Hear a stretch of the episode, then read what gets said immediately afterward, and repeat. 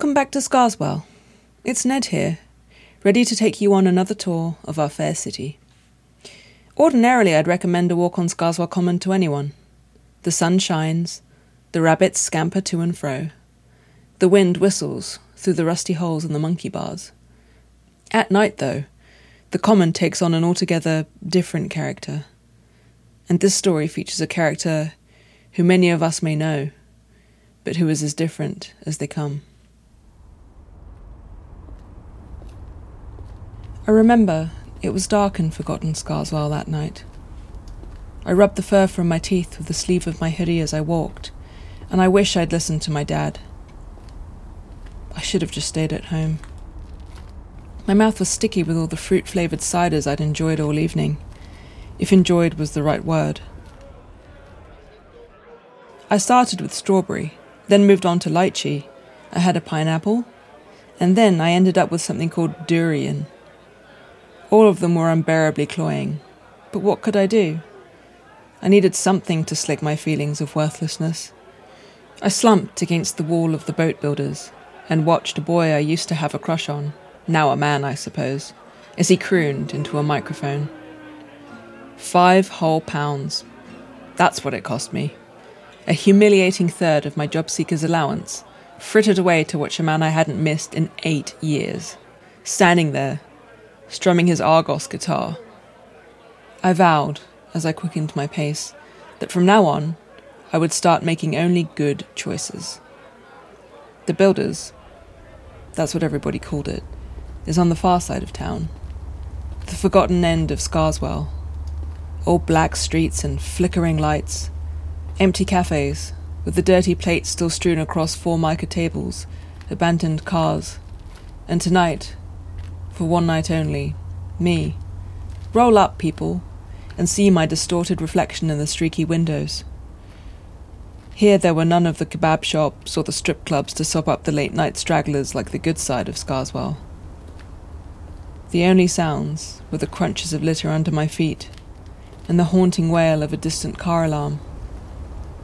I pulled up my hood around my face, taking care not to step on the raised cracks between the paving stones until I reached the thicket of greenery, two miles wide in all directions, that stood between me and the central station, the common.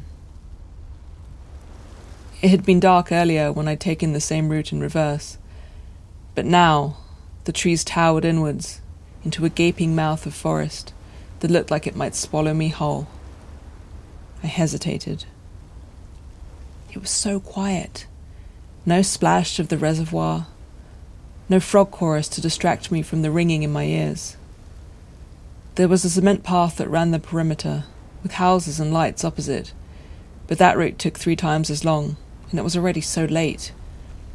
If I missed this one, it would mean four hours on a cold bench, waiting for the morning train.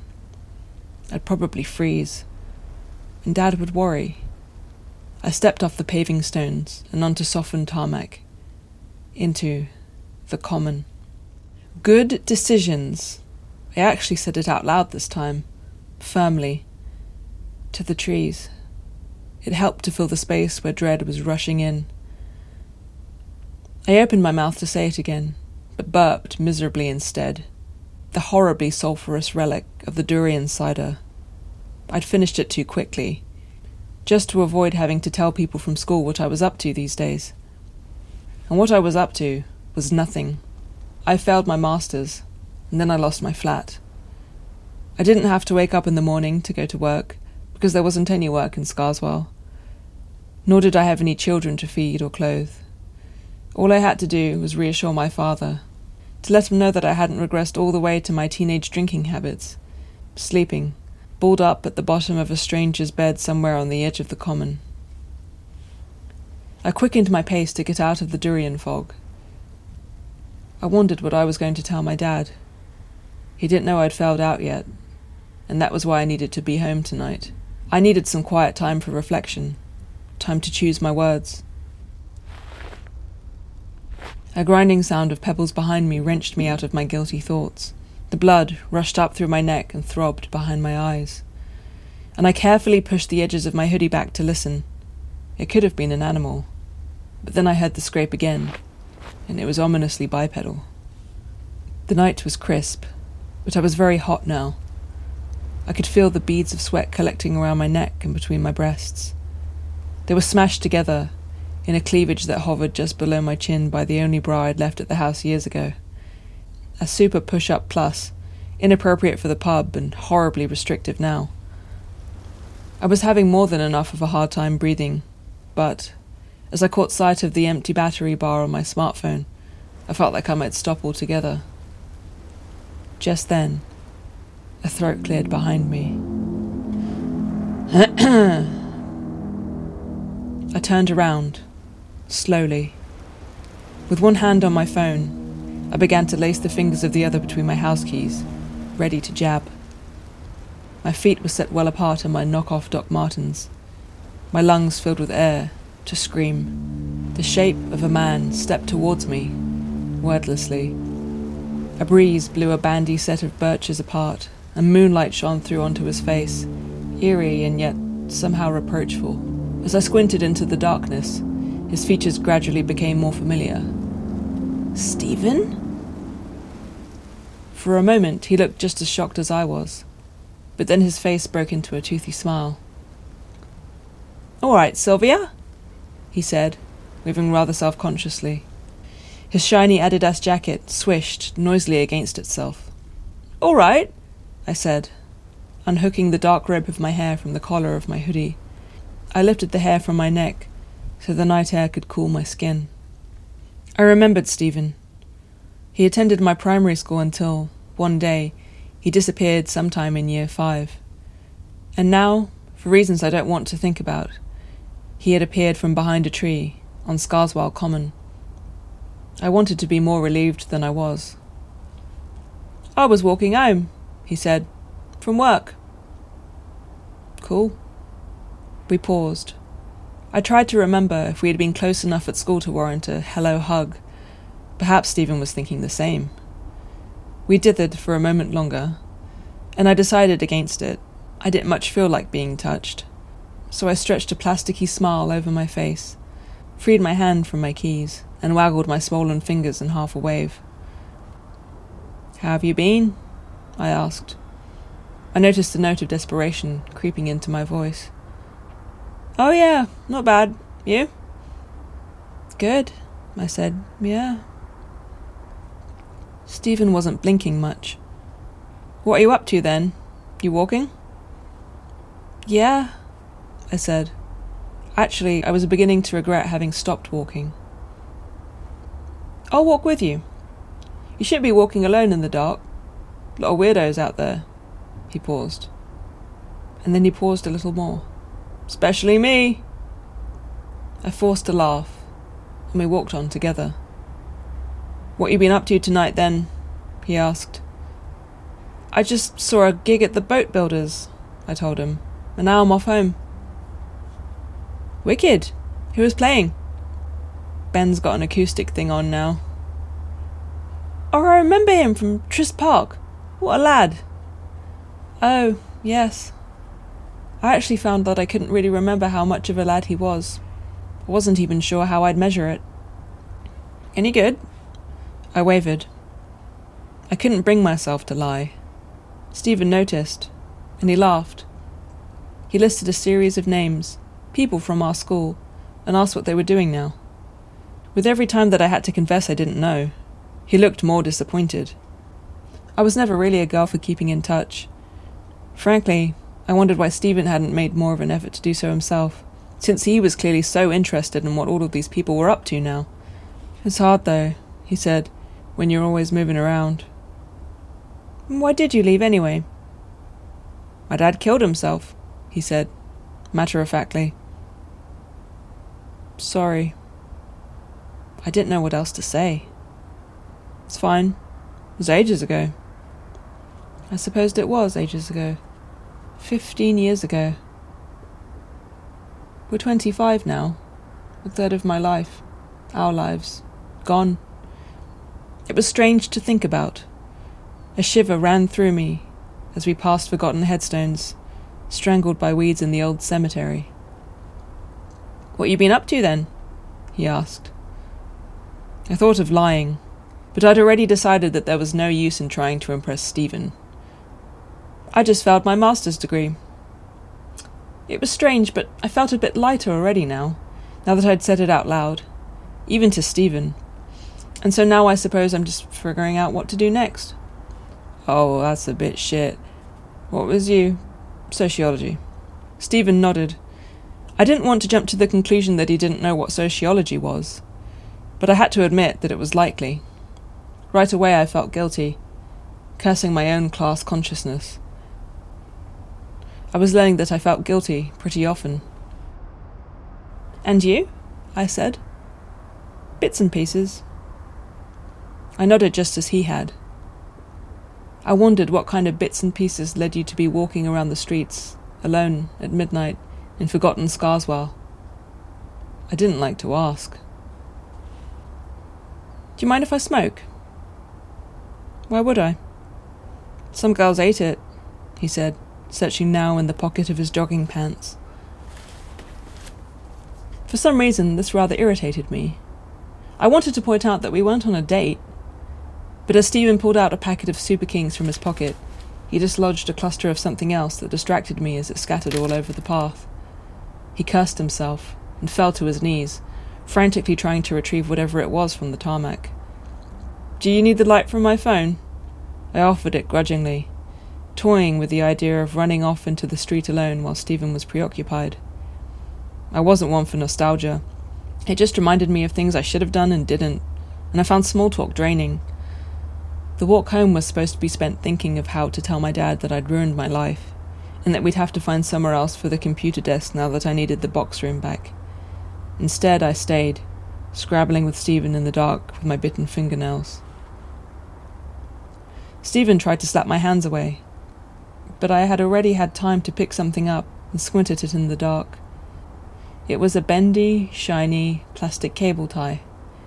He had dropped a bundle of these thick cable ties, and as he quickly straightened up and replaced them in his pocket, he began to look guilty himself.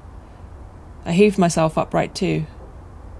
Our eyes met, and the pause that coagulated in the air between us was more awkward and unpleasant than a durian cider burp. It's for work, he said. I nodded. I was beginning to hear my own blood again. It's for tying stuff, Stephen went on. This time, I wasn't even able to smile. I checked my phone, trying to act nonchalant in spite of the way my hands were shaking. No bars. Thought I got a text, I said, pocketing my phone inside the waistband of my jeans. I've got friends meeting me on the other side. I willed my voice to turn cheery with the lie. Oh. He retrieved his cigarettes, popped one between his lips, and lit it, covering the smell of wet grass with its carcinogenic reek. We carried on. Sometimes I felt like Stephen sensed my trepidation, veering away to give me space. I almost appreciated it and wondered if I ought to feel sorry for him, having to work so late. If he had any nefarious plans, then surely he would have acted on them by now. It felt silly to be afraid. It was hard for men, I suddenly decided, always having to be the objects of suspicion. Maybe if you added some of them on Facebook? I suggested, trying to turn the conversation back to the things we had in common. You know, the people from school. Not really. I don't think anyone would even remember me. It was that long ago. He said. But I guess you did. He turned to me and smiled. I searched my mind for a memory, something with which we could both reminisce. Together. I found that the only memory I had of Stephen was of watching some of the meaner boys imploring him to eat weeds from the wild patch, and the angry rash that ringed his mouth in the weeks after. He probably didn't want to be reminded of the rash. It was a good school, that one, he said, wistfully. Really? But it can get proper shit, trust me. I didn't know what to say. But on this point, I sensed that I could trust Stephen. That one had good teachers and all, he went on. I was shit at maths. But Mrs. Nicholson, she sat and went through it all with me. Probably be a complete retard if it wasn't for her, mate. That's good, I said. A large part of me cringed at his choice of wording, but I tried not to let it show on the outside. Are you happy being back? Stephen brought his cigarette to his lips. I caught a flash of him, eyeing me in the glow as he inhaled. Not really. I couldn't say why I made this sound like a question. Why's that? I don't like it here. Most of my friends have left. But it's still home. And I'm back here because I failed, I said. I was somehow surprised to hear this, so nakedly and honestly the truth, coming out of my mouth. Suddenly I felt like asking for one of his super kings. Everyone fails, he said. It's good to have a base. You moved around a lot, didn't you? Yeah, but we always came back to Scarswell. It'll always be home, even though technically I ain't got a real one right now. There was a silence. I started to feel like he had left it deliberately, opening up between us, in the hope that I might ask him to come back and stay with me. I didn't. He sucked the last of his smoke from the butt and tossed the embers on the wet grass, draping over the edge of the path. I reasoned that if he was really meeting his mates, they'd at least lend him a soft bit of floor for the night. That's why I always think of Tryst Park. The last good times before everything started going to shit. I wish they hadn't made me leave, like. Made you? Yeah, I never told anyone before, but it weren't just because of my dad. Yeah, I said. I hoped I sounded so uninterested and yet so faultlessly polite that he would have to stop telling the story at once. I did some things. What kind of things? He looked down at the floor, like he was weighing up how best to answer this. Things they made me get help for. I decided against any more questions. Actually, I nearly wept with relief when I spotted the mint green tip of the Civic Centre clock tower. It bobbed cheerfully up, there behind the last cluster of poplars before the common ended. Common, I thought. That's what they used to call Stephen, and his brother, whose name I could never remember, because he never wore the school jumper, substituting it with a sports sweatshirt. And he wore supermarket trainers instead of the regulation little boy black leather lace ups. And he got a taxi to wherever his family were living, instead of his mum picking him up like the others. He didn't talk like the other boys or girls either, and when the teachers corrected him, trying to polish his words into something more safely middle class, they all too often reminded him, unkindly, that he sounded common. I didn't want to know if he remembered any of this.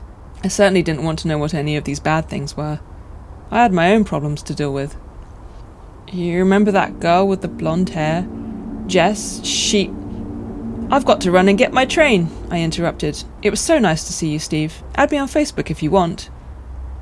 I hadn't had a Facebook account in years.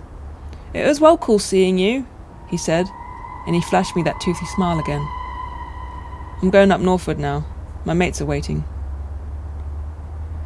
I suppressed a sigh of relief and let myself fall into his outstretched arms. His jacket was infuriatingly noisy and full of the musk of energy drinks and cigarettes. I tried not to breathe. I tried not to wonder, either, if these mates of his were real or not or what the cable ties were meant for. Who cared, frankly, now that I was mere streets away from the beacon of the civic centre? The tower was lit up like a lighthouse, and I knew that police, cameras, and safety were just awaiting for me, just a few steps away. Take care! I called. I was already speaking over my shoulder. I pushed my cold hands deep into my pockets and hurried on, scuffing the grey tile that signalled the beginning of Scarswell city centre proper. I watched out of the corner of my eye as Stephen disappeared onto a smaller path in the other direction. He didn't look back, and I breathed deeply with relief. When I was away, I had always hated having to tell people I came from Scarswell. Invariably, they'd never heard of it, and I hated growing up there even more. I never imagined I'd feel so safe and happy to be back, surrounded by all the dumpy post war architecture the faint stink of low tide that crept in from the waterfront and blew through the walkways and settled inside the nostrils. But here, back home, I knew my way around. I knew I could move purposefully, even on dark weeknights, without having to stop and look at the road names. It was comfortable, and it almost fit, just like the misshapen hoodie I was wearing, left over from a long gone fling. The silver paving turned into cobblestones as the roughened grey walls of the police station grew closer, and I was overtaken by an urge to run, tripping a little and twisting my ankle. The car park was conspicuously less populated than I remembered it being. But there would still be police, even though I wasn't sure why I still felt like I needed them. In the middle of the building, there was a dip that led to a wrought iron gate. I'd seen blue and yellow police vans disappear into it. I clattered down, slowed, and bent over, clutching the stitch at my side. There was a booth. Surely there would be someone inside keeping watch over who went in and out. I banged on the metal door, but there was no answer. The sound was hollow. In the half light, I read a laminated sign tied to the gate. Effective May, Scarswell Police Station has moved to make way for the Scarswell Maritime Heritage Museum. Come inside and celebrate our city. We apologize for any inconvenience. I swallowed hard. I didn't dare to look back remembering something about Lot and the pillars of salt, wondering what it all meant. But eventually, my will dissolved, and from the corner of my eye, I saw him. Maybe twenty feet away, there was the familiar outline of a man in the gloom, face obscured and casting a long shadow from the only streetlight that shone down into the dip. But his white teeth gleamed supernaturally as he slipped his hand inside his pocket.